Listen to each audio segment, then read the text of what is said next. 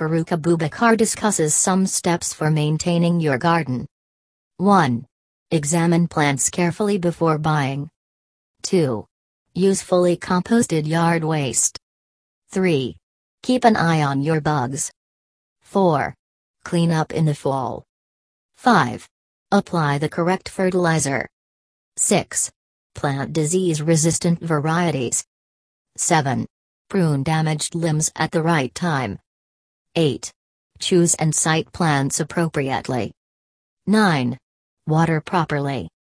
10. Don't crowd plants. Thank you.